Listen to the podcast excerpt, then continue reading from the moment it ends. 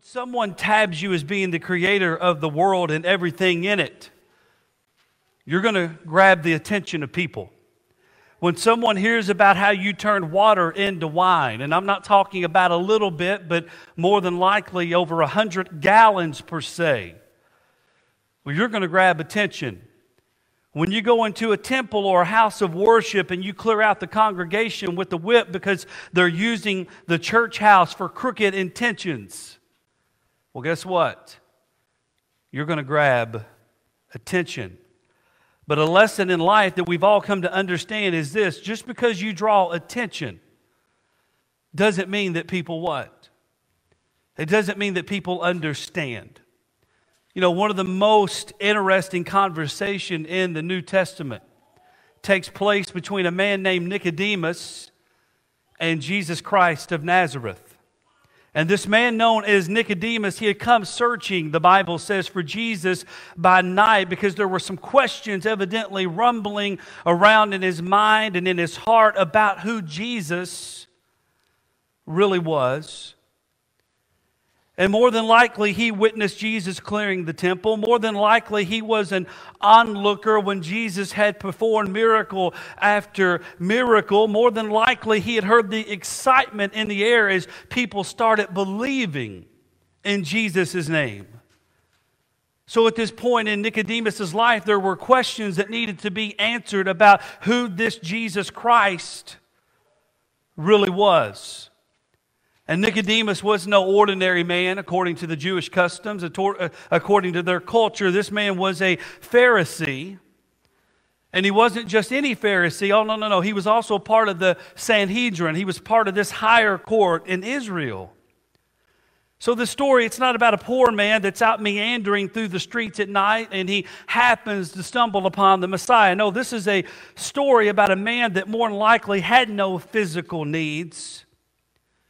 He was rich in standard. He was rich in popularity. He was rich in education. He was rich in religion. And this was a man that I'm sure thought that he had life by the horns. Enriched in religion, enriched in law, and powerful in the public eye. But even in his comfort, there was discomfort because Nicodemus couldn't quite place his finger on who this Jesus really was. And I have to wonder how many people are like Nicodemus. I have to wonder how many people have heard the word or the Bible and they've seen lives change because of Jesus, but they're just not sure if it's true. They're just not sure if it's genuine. I wonder how many people are thinking that their lives are, are okay, that things are going well, but there's still something that's missing. And just like Nicodemus did, I, I wonder how many people understand what's truly at stake. In our scripture this morning, Jesus doesn't just explain what Nicodemus needs, but Jesus also explains the result of belief and unbelief for all of us. Look at John chapter 3, verses 1 through 15 and 18. Hear the word of God. Now, there was a man of the Pharisees named Nicodemus, a member of the Jewish ruling council. And he came to Jesus at night and he said, Rabbi, we know you are a teacher who has come from God, for no one could perform the miraculous signs you are doing if God were not with him. And replied, Jesus declared, I, I, tell you the truth, no one can see the kingdom of God unless he is born again. Well, how can a man be born again when he's old? Nicodemus asked. Surely he can't enter a second time into his mother's womb to be born. And Jesus answered him and said, I tell you the truth, no one can enter the kingdom of God unless he's born of water and the Spirit. And flesh gives birth to flesh, but the Spirit gives birth to spirit. You should not be surprised at any at my sayings, you must be born again. The wind blows wherever it pleases. You hear its sound, but you can't tell where it comes from or where it's going. So it is with everyone born of the Spirit. How can this be? Nicodemus asked. You're Israel's teacher, said Jesus, and, and you don't understand these things? I tell you the truth, we speak of what we know and we testify to what we've seen, but, but still, you people don't accept our testimony.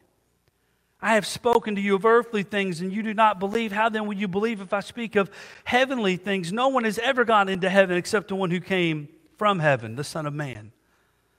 And just as Moses lifted up the snake in the desert, the Son of Man must be lifted up, that everyone who believes in him may have eternal life. And then jump down to verse 18. Whoever believes in him, and this is Jesus, Whoever believes in him is not condemned, but whoever does not believe stands condemned already because he has not believed in the name of God's one and only Son. Let's pray. Father, what a great day that you have already blessed us with, Lord. Father, we got to witness you at work this morning through baptism. Father, what a great blessing. Father, we thank you for Jacob. Lord, we thank you for his family. What an awesome privilege it is as a parent to know that your kids are saved, Lord, and they've been baptized. Father, there's not a greater feeling in this world to see you move and to see you make a difference. Father, there's people here this morning that maybe they don't truly understand the need of salvation. Lord, they're coasting through life on the morals or coasting through life on their wealth, their popularity, their homes, their games. Lord, I don't know, but you do. Father, I pray this morning there is not one person that leaves this auditorium today that doesn't understand what's at stake. Father, I pray the Holy Spirit's already moving. I can feel it, Lord. I know you're here. And so, God, let us not just hear these words, but Father, let us respond. Lord, we want to see people saved. We want to see people baptized because, Father, we know it don't just grow the church, Lord, it grows your church. It grows your kingdom. And we're all fellow workers in that. So, Father, bless this time. Use it, Lord, to your glory. And, Father, help us to truly understand the need. For it's in Jesus' name we pray. And all of God's people said, Amen. In verse 2, we see Nicodemus. He comes by what? He doesn't come by boat, he doesn't come by vehicle. He walks and he comes to Jesus by night in search of Jesus. Now, many believe he came by night to avoid persecution and fear of publicity, yet others believe he came by night to avoid the crowds. But one thing we know for sure is the scripture says he came by what? He came by night. And as he entered to where Jesus was staying, he, he said to Jesus, He said, Rabbi, we know that you're a teacher who has come from God, for no one could do these miraculous things you're doing if God were not with him. So Nicodemus and others knew that God was with Jesus, and the signs and the miracles that were happening was attributed to God, but they didn't really seem to grasp exactly who Jesus was. And if you notice Nicodemus, he calls Jesus rabbi. And the word rabbi in the Greek, it means teacher. And while it's true that Jesus was a teacher, he was much, much more than a fellow rabbi. If Nicodemus had truly understood who Jesus was at this point in time, then I believe he would have been kneeling. I believe he would have been worshiping. I believe he would have been praising God. In Matthew 16, Jesus asked his disciples, He says, Who do people say that the Son of Man is? They said, well, some say John the Baptist. Others say Elijah, but still others, Jeremiah or one of the prophets. But then Jesus asked them specifically, But who do you say that I am? And Simon Peter answered, You are the Christ, the Son of the living God.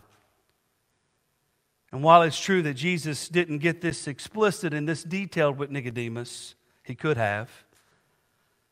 And I wonder what Nicodemus would have said. Because, see, there's a huge difference in believing in someone as a religious leader or a political figure among the people, and in believing in someone as the Christ, the Savior, the Son of God. But what's funny about this conversation is that Nicodemus in verse 2, he says to Jesus, he says, We know. So this is not individual, but this is plural. He says, We know. But look how Jesus replies to him in verse 3 as he says, I tell you the truth. Jesus knew exactly what Nicodemus was searching for before the words even came out of his what? Before it came out of his mouth. Nicodemus wanted to know about heaven or what Jesus describes as the kingdom of God. And scripture is very clear that we don't even need to speak for God to know what's on our hearts. Acts 1:24 says, the Bible says this, "You, Lord, know the heart of all what? Of all people." Father, you know what's on my heart. I right now as we sit right here in this very room, God knows what's on your what? On your heart. He knows if you were just here to support Jacob this morning. He knows this morning if you're a Christian. He knows if you proclaim to be atheist, agnostic, unbelieving, in the middle, no matter where you are. He knows if you can't wait to get up and get out of here because your toes are tickling. Amen?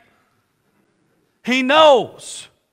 He knows if you're uncomfortable right now. He knows that you might want to hear it, but you might not want to hear it. There may be truth here that you're not ready to, to grasp this morning or handle, but God knows what's on your very heart this morning. Why? Because God's the creator of all. Amen?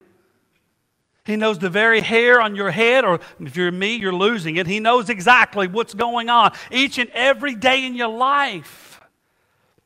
What's even more amazing is that Jesus was more concerned about the man Nicodemus than what Nicodemus thought about Jesus at that very moment. Isn't that funny? And the more that Nicodemus thought he knew, the less he knew. See, Jesus wanted to move Nicodemus away from where he thought that he needed to be to where Christ wanted him to be. And as a Jew and a Pharisee, he thought by birth, well, I'm already good. I'm already going to be in the kingdom of God. But Jesus tells him with the most serious nature, Truly, truly, I say to you, and let's include his name just for giggles Nicodemus, you must be born what? Again. Jesus went right to the heart of Nicodemus in the matter at hand. Being born a Jew would not be good enough. It's not good enough. Being a child of Abraham would no longer do. The knowledge of the law would not longer satisfy because Jesus had now come. The Old Testament law was being fulfilled in their very eyes. And now the focus was on the heart and belief because now it was about a relationship. It wasn't about religion anymore, but it was about belief, it was about faith. It was about confessing who Jesus was.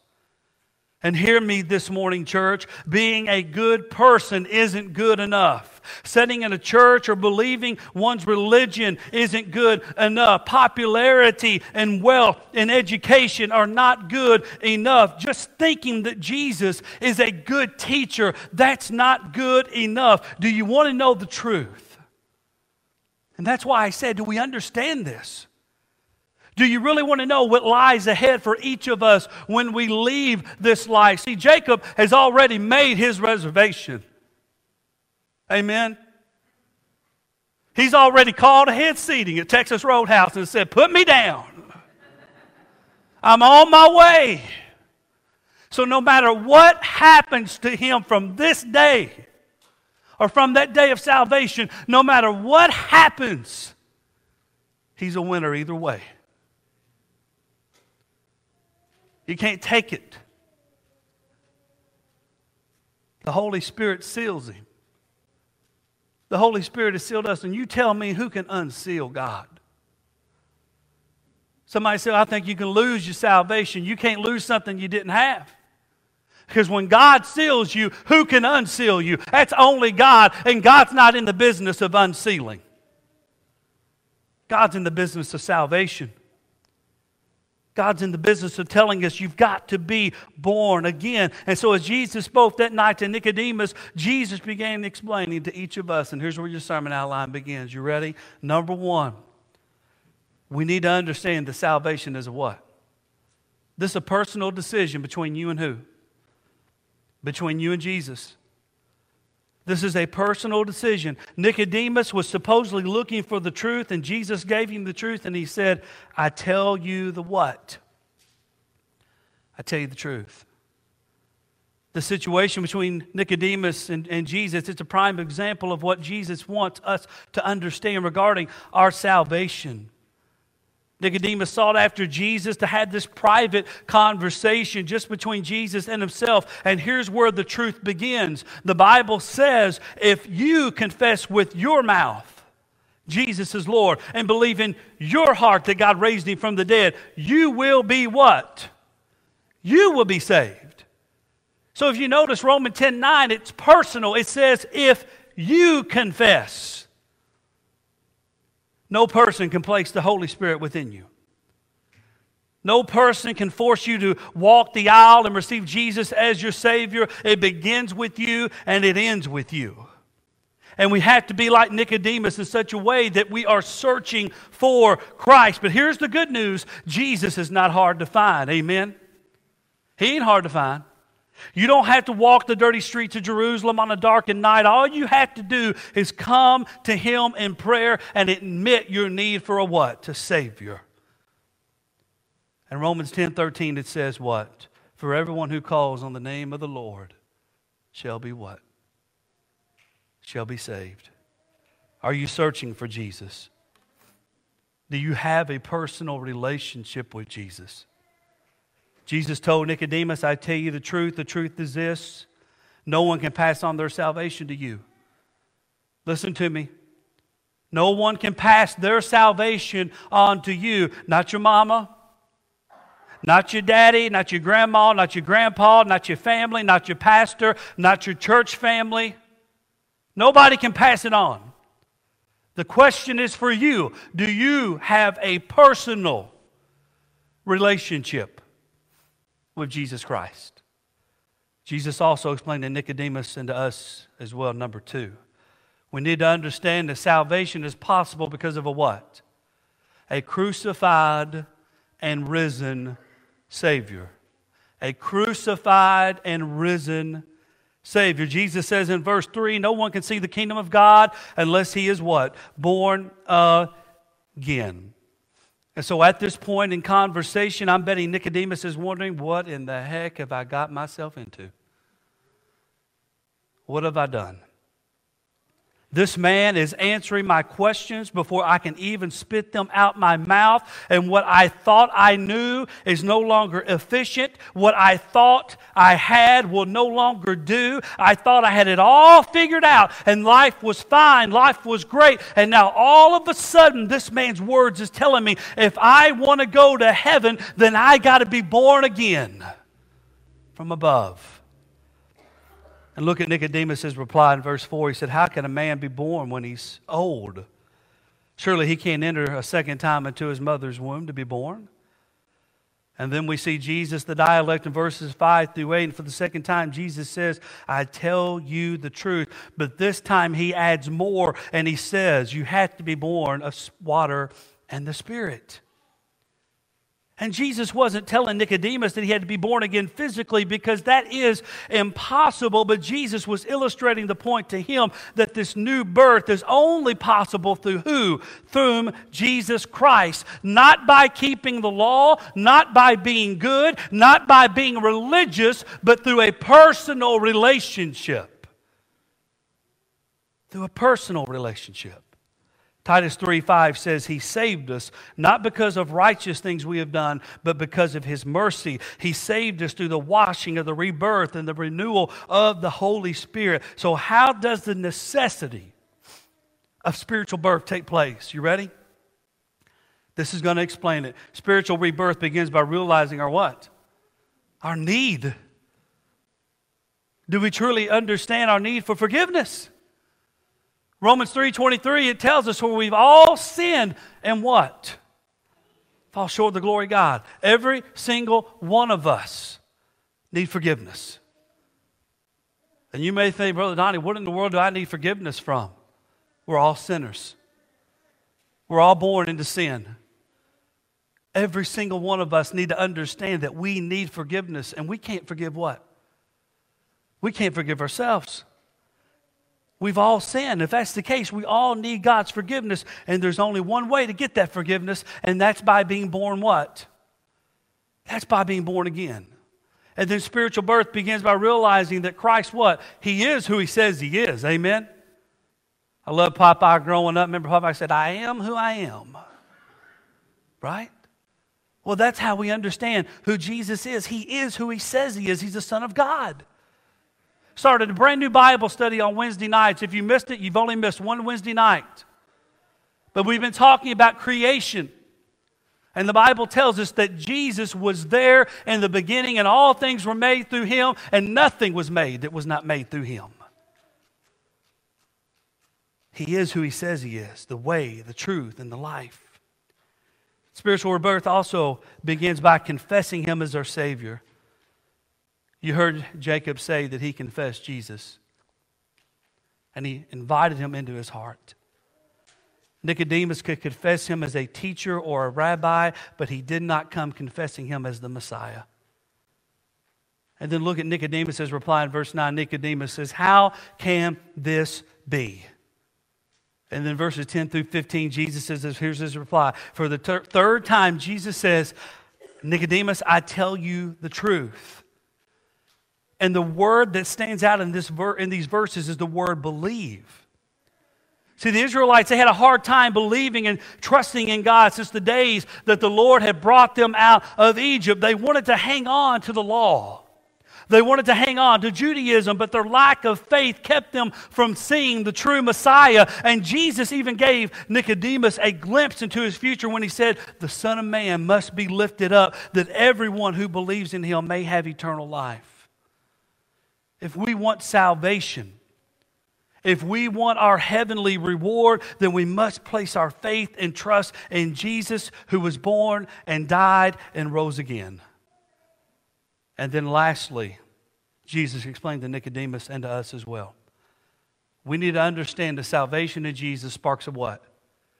A radical change in what we believe and whom we worship and our eternal what? Our eternal direction. At this point in their conversation, would one think that conviction was pouring out of the heart of the soul of Nicodemus? Salvation was sitting right in front of him as they had been talking face to face. The Son of God, whom the Jews had been highly anticipating, who had come to save the world from their sins and came to save and seek that which was lost, was right there. And Jesus said to Nicodemus, as he says to each of us today, whoever believes in me is not condemned. But whoever does not believe stands condemned already because he's not believed in the name of God's one and only what? Son. See, when we understand that being born again, it's personal, it's a necessity. And it radically changes what we believe and who we believe in. Not only does it change our lives here on this earth, but it changes our eternity forever. When Christ saves us and we're born again, Here's what's going to happen. Are you ready? Look at your outline. We're a new what? We're a new creation. When Jesus saves us, the Bible says we're a brand new creation. 1 Corinthians 5, or 2 Corinthians 5:17. Therefore, if anyone is in Christ, he's a new what? He's a new creature. We have a new what? We have a new direction. And I know this is hard to write all this down, but I'm going to give you a second as we try to explain a little bit by bit. John 14, 6, Jesus said, I am the what? I'm the way. So we're a new creation. We have a new direction. We have a new motivation. Colossians 3:17 tells us, whatever you do in word or deed, do it all in the name of the Lord Jesus, giving thanks to God through the Father. So we got a new motivation in our life. We also have a new dedication. Colossians 3.23, whatever you do, whether uh, heartily do it, in the, do it in the name of the Lord, rather for men. So we're doing everything we do. We're no longer doing it for ourselves. We're no longer doing it for men, but we're doing it for who? We're doing it for God. So we have a new, we're a new creation. We have a new direction. We have a new motivation. We have a new dedication. And we also have a new way of what? We got a new way of thinking. Colossians 3 2, set your mind on the things above, not on the things that are on this earth. Wow. What in the world would the United States look like if we started doing that? Amen. What in the world would we look like as a people? if we set our, th- our minds on the things above and not on the things of this earth. We also have a new family. When you get saved, you got a brand new family. Amen. Jacob's got a brand new family.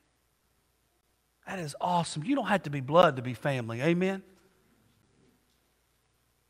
When you confess Jesus Christ, you are brought into the family. Romans 12, 5. So we who are many are one body in Christ and individually members of one another. And so God has now given Jacob a, a, a gift.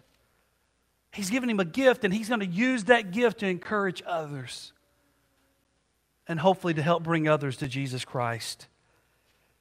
We also have a new destination. 2 Corinthians 5 8, we are of good courage, I say, and prefer rather to be absent from the body and to be home with the Lord.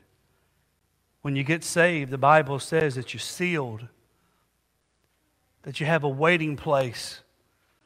I guarantee you, all of us are looking forward to the day we go to heaven. Amen. Ain't no more tears. There's no more pain. There's no more Republican or Democrat. There's no more division. We're all just brothers and sisters in Christ, and the only one we're going to praise is Jesus Christ. That's the only one. And can you imagine how it would change this world today if we would just start living a little bit more heavenly here than waiting for heaven? But what happens to those who don't believe? And I'm going to get a little personal.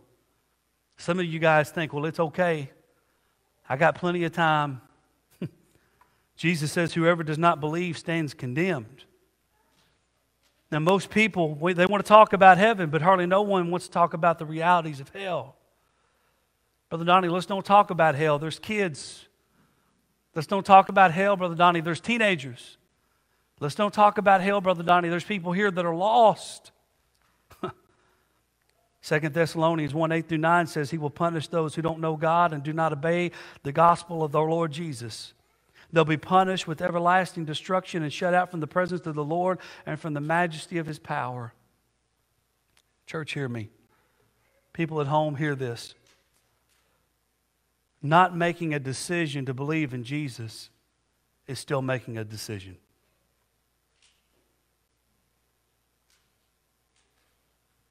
Not making a decision to believe in Jesus is still making a decision. Are you at that point in your life like Nicodemus was? Mom, dad, individual, father, wife, sister, brother, friend, whoever you may be this morning. He saw Christ at work. He had seen what Christ had done for others, but he just wasn't real sure if Christ was who he said he was. What's holding you back from believing today? What's holding you back from coming forward? Do you honestly understand the need to be spiritually reborn? People are crying and praying out to this world for change, for this world to be better. And, church, hear me if this world is going to change for the better, then Jesus has to increase. He has to increase.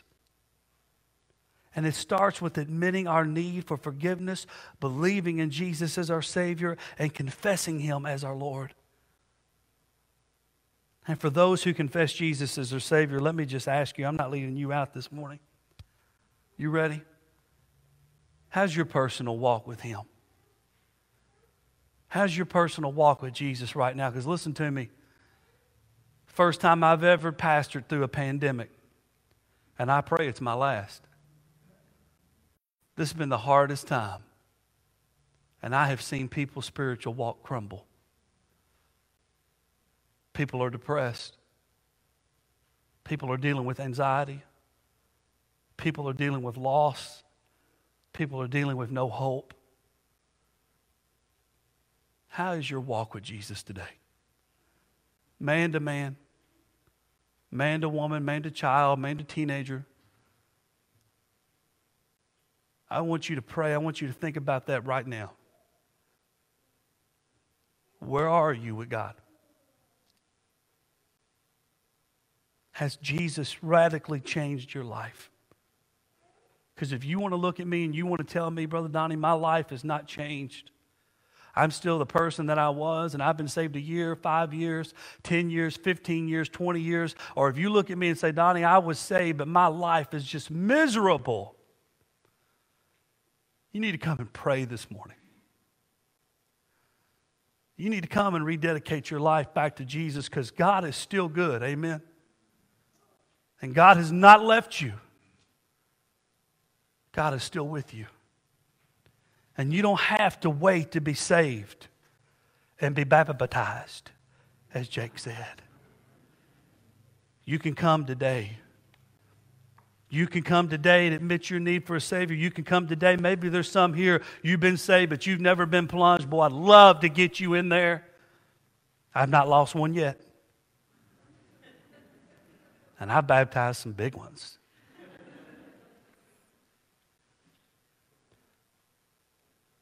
Do you understand the need this morning? If an eight year old child, am I right? Eight? Seven.